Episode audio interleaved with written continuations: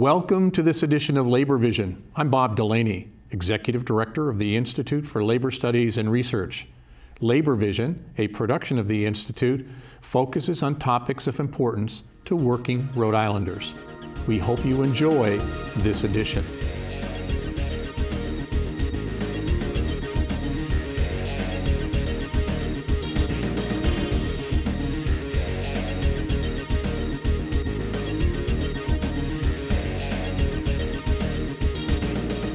Labor Vision, a production of the Institute for Labor Studies and Research. I'm your host, Erica Hammond, and join with me today to talk about a statewide survey around hunger in Rhode Island are Rachel Flum of the Economic Progress Institute, their executive director, and Andrew Schiff, the CEO of the Rhode Island Community Food Bank. Thank you so much for joining us, guys. Glad to be here. Thanks for having us. Um, we'll start with you, Andrew. Okay. So I understand that the Community Food Bank just came out with a recent statewide survey around um, details around the demographics of households impacted by hunger in Rhode Island. Exactly. Can you touch on some of those findings? Yeah, the survey was actually conducted by the Hassenfeld Child Health Innovation Institute at Brown for us. Mm-hmm. And what they did is they created the survey and then trained up about 80 volunteers to go out to food pantries and meal programs and talk to the people who are receiving food assistance there. And uh, we actually got to talk to 419 people. We're very grateful to those people wow. who were willing to sit down with us and tell us all, all, of the intimate details of their lives and their finances and all the struggles that they have. And that was the reason that we were doing it. We really mm-hmm. wanted to learn who are we serving through the food pantries that we distribute food to, and also beyond food assistance, what are their needs? And uh, what we found is that we are serving the people who are most in need in Rhode Island. Uh, Two thirds of the families that are served at food pantries include either child or senior adult. And uh, they are all living below the federal poverty level. Uh, and the upsetting thing to find was that this is true even though many are working. 69% of families with kids had an adult working in the household, and yet their income is so low that they can't afford basic necessities. And, and that's what they describe to us, making very difficult choices all the time mm-hmm. between paying the utility bill or paying for food, paying the rent or paying for food. They're making these decisions all the time. Really, it is the what you're when you see the results, what you're struck by is the scarcity uh, and how they're dealing with that every single day, the stress of that. And you know what inevitably leads to is that people are borrowing money. Half of the households had to borrow money from friends or family member, going into debt, and then uh, you know just uh, on a regular basis having to turn to food pantries and meal programs to feed their families. It, it's an ongoing issue, right? It's so there's so much to it. There's so many layers to that too. We'll touch on it in a little bit, but you mentioned the it's the working poor. Um, we'll go into detail a little bit more about that with you, Rachel. Um, what were some of the key findings from these surveys? So one of the things that we were upset and very concerned about is that uh, 45% of the folks describe being in fair or poor health. 41% said that they have a household member with diabetes. That's four times the, the prevalence of diabetes in the United States. Mm-hmm. And 60% had a household member with hypertension. So the households that we're helping have compromised health. And they have to be getting health care, that's very important, but they also have to be getting good nutrition. And that's a big concern for us. We want to make sure that the food that we're providing to people is the healthiest food possible. Right. Now, Rachel, can you tell us how the Economic Progress Institute um, interprets these findings or What's your opinion on them? Sure. So we're really thankful that um, Andrew and the Food Bank did a survey like this mm-hmm. because we're the data people, so we know what the data shows us. Mm-hmm. But it's really important to get that that real um, face on who it is that um, is suffering in our state. Um, and I, you know, I think one of our concerns right now is that this feels like the best of times in a lot of ways. Our unemployment is low, the economy seems to be mm-hmm. doing well, but the real story is that there are far too many families that are still really struggling to make ends meet, and that they're often working families. Um, and so when we look at growing the economy and moving forward, we need to remember that there are low-wage workers in all sectors that need to have higher wages in order to meet their basic needs. Um, um, just to put some numbers with the data, when you think about poverty and what that number means, that for a family of three, that's about $20,000 a year. Um, and our minimum wage, which is only $10.50 an hour, does not get people out of poverty. Um, and so we're talking about families with children who are living um, on so little a month. I mean, that's $1,700 a month, right? So I think a lot of people can think about how much they spend on diff different things of $1,700 a month. Um, and rent, you know, could mm -hmm. take up an enormous chunk of that if you have children, childcare as well. Um, so we're concerned about what happens going forward if there's a recession um, and how we continue to, to meet the needs of people um, when it's not the best of times. Mm -hmm. And that brings up the point of this is the working poor, right? That we're that's the issue that's being brought up, right? Yes, absolutely. I mean, these are, um, like I said, the jobs that are just paying low wages. Mm -hmm. So there's a couple of things to think about uh, in terms of solutions. Um, we can raise the minimum wage. Our neighboring states of Massachusetts and Connecticut are on the path to $15 mm -hmm. an hour. Um, our studies show that even 15 is woefully inadequate. Um, for a single person with no family, they need $13 an hour just to meet basic needs. So a realistic living wage is more in the 20s. Mm -hmm. But um, getting to 15 is an important step, um, mm -hmm. and we feel like um, Rhode Island can do that now that they have uh, both states on either side of them at that level. Mm -hmm. So the business community should be able to plan for that and know that their um, people aren't going to, to, go across the border um, to make less. Right. Uh, the other thing to think about is because so many people are working, mm-hmm. um, there are ways to help those families. Uh, the earned income tax credit is an important uh, way mm-hmm. to help.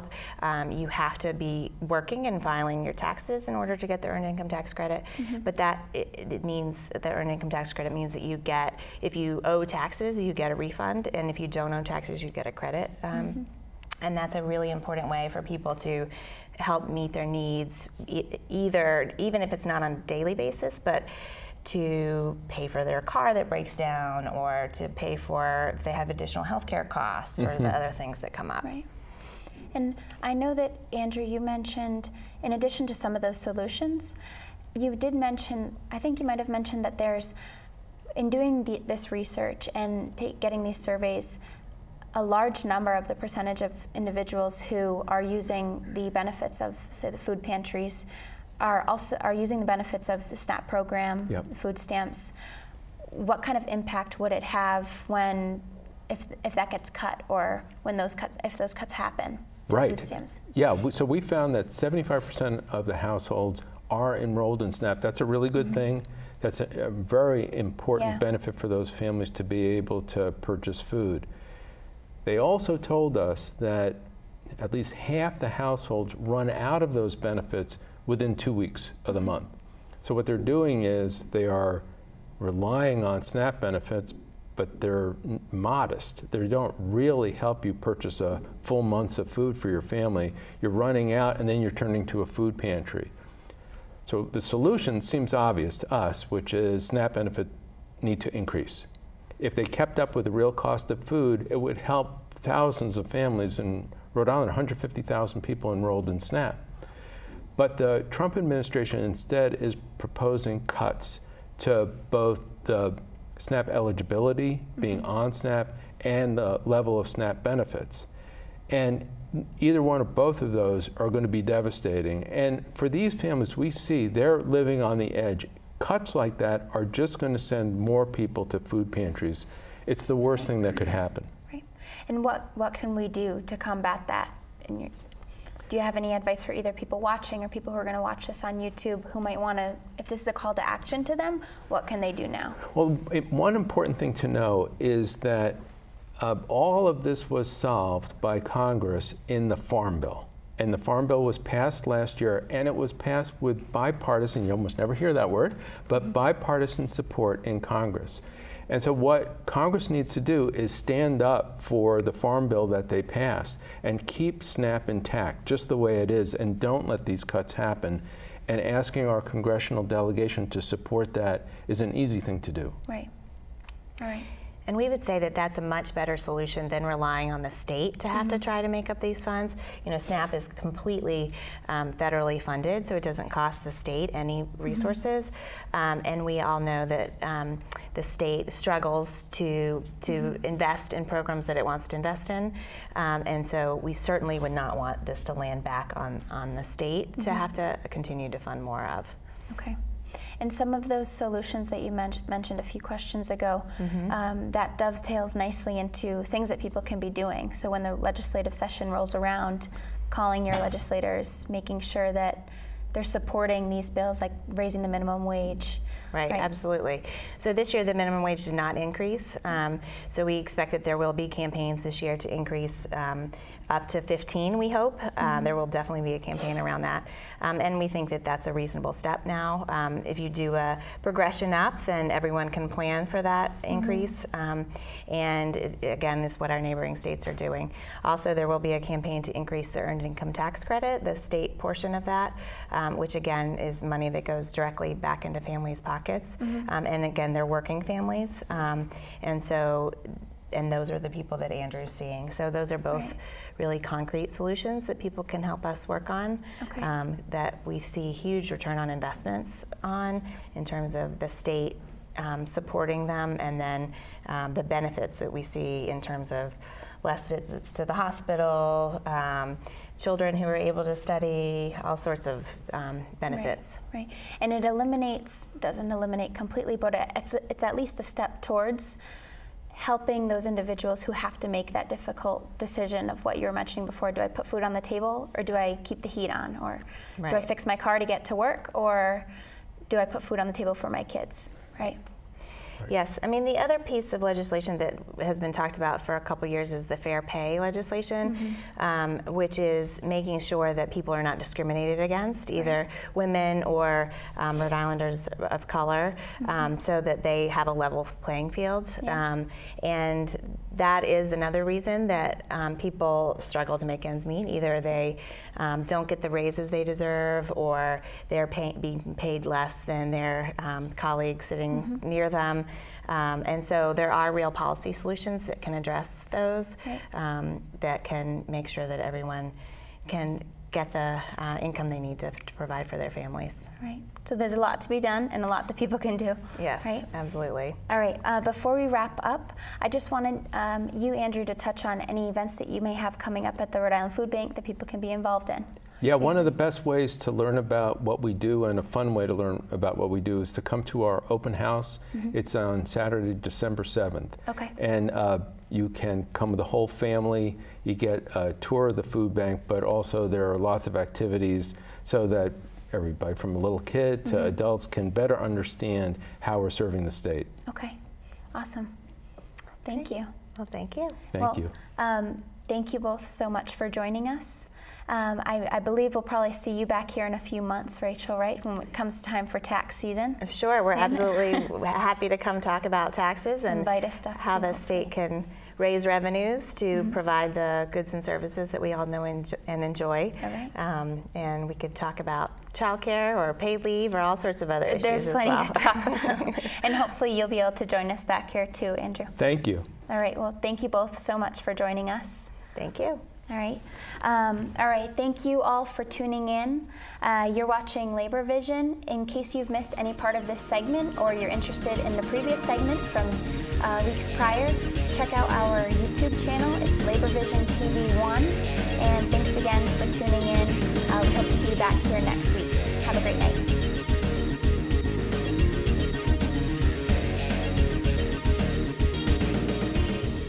Welcome to this edition of Labor Vision.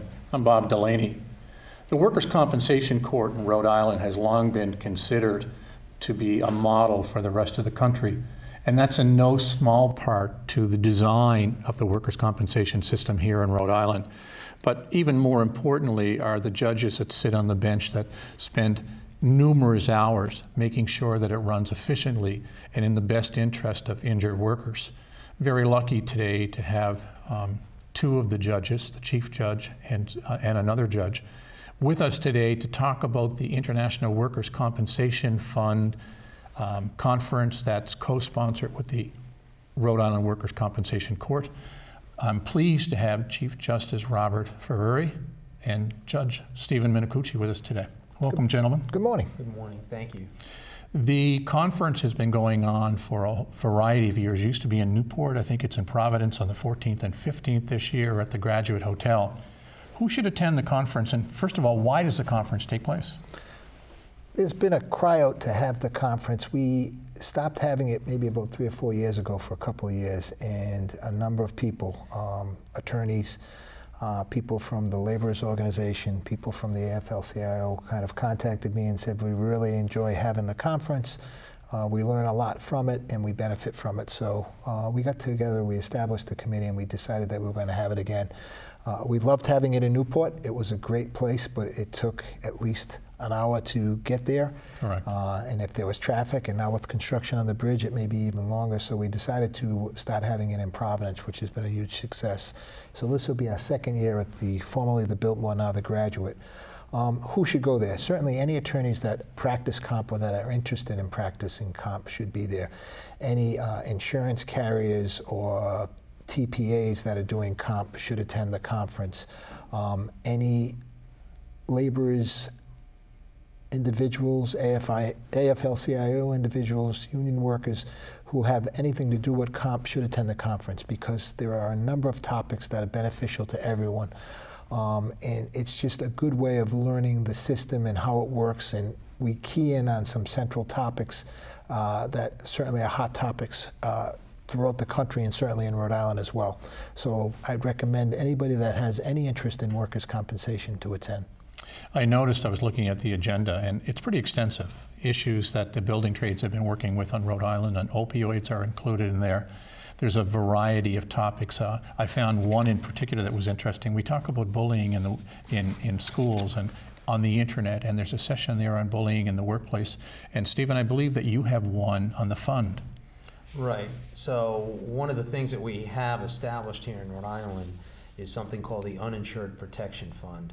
This is a fund that has been set up to guard against situations where an injured worker who gets hurt on the job unfortunately is working for an employer who somehow falls through the cracks and doesn't have required workers' compensation insurance.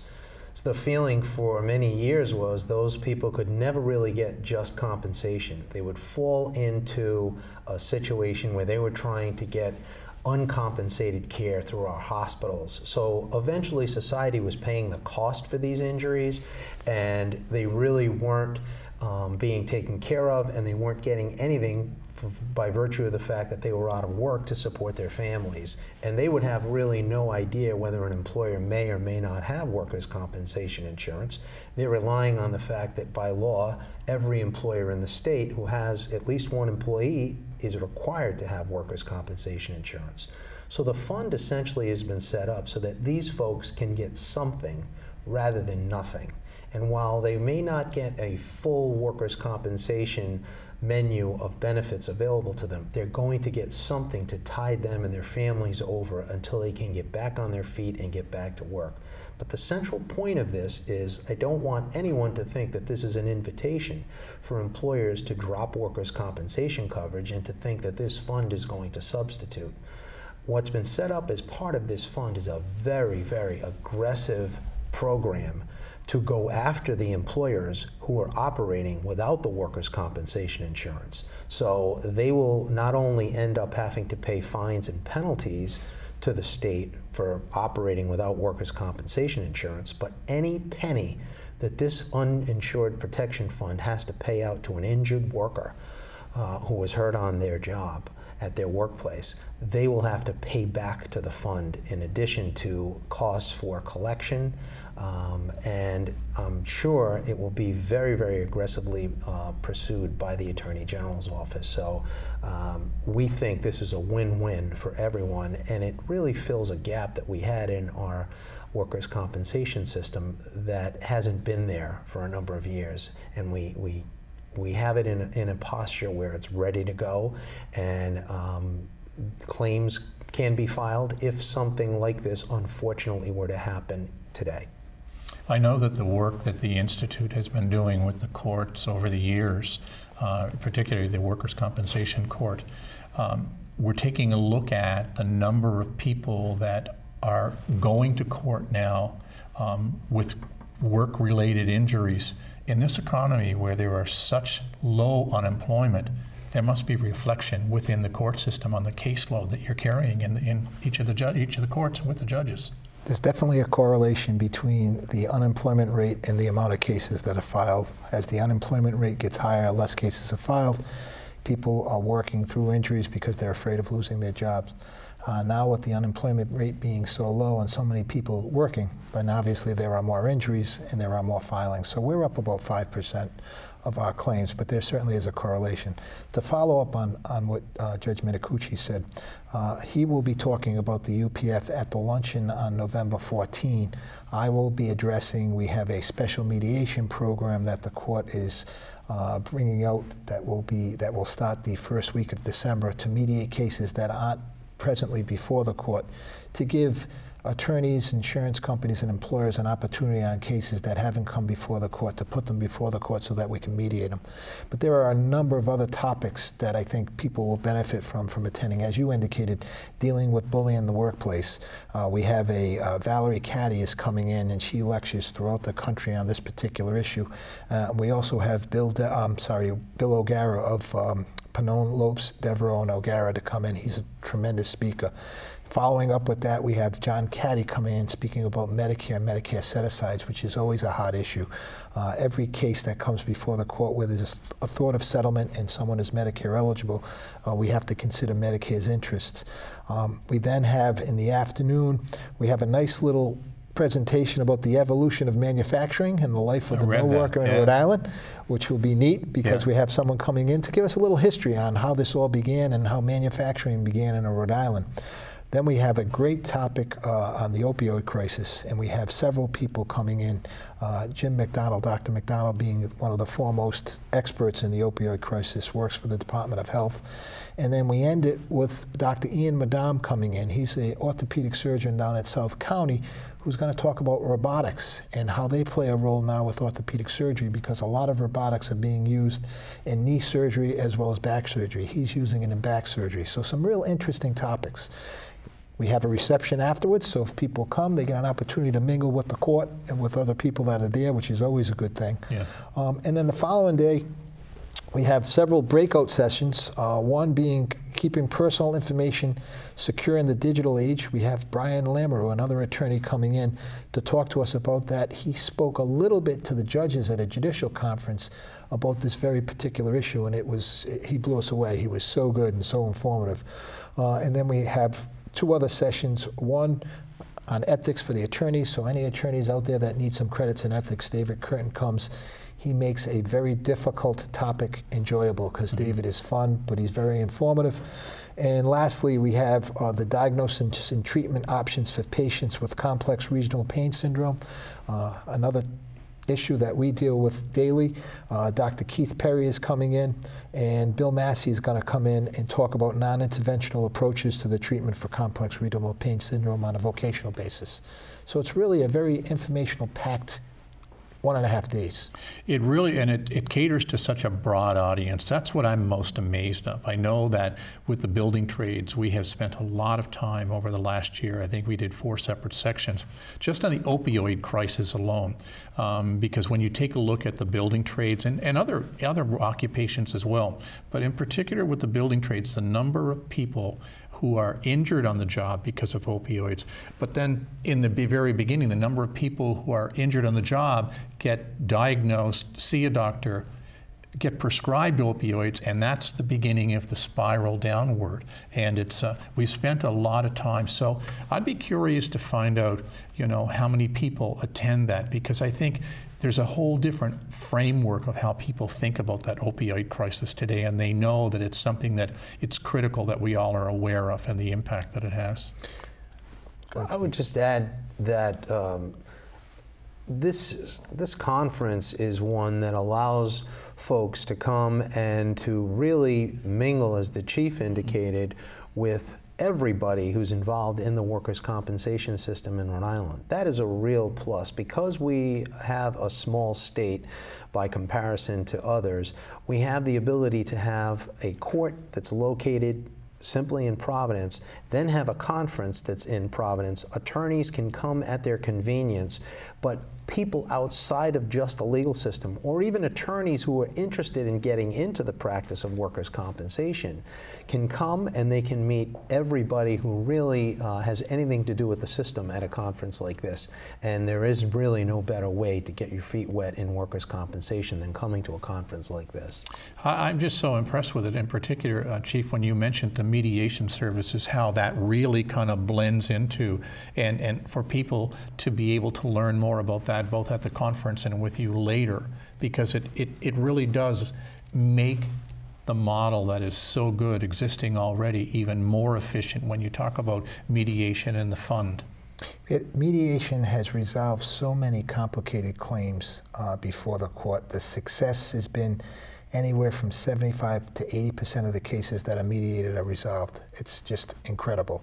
And we're talking about resolving cases, not only cases that come before the court, but we also have cases where there have been complaints filed for discrimination uh, in Superior Court um, or in other courts, and we're taking those attorneys in to mediate as well. So it's, it's been a huge success.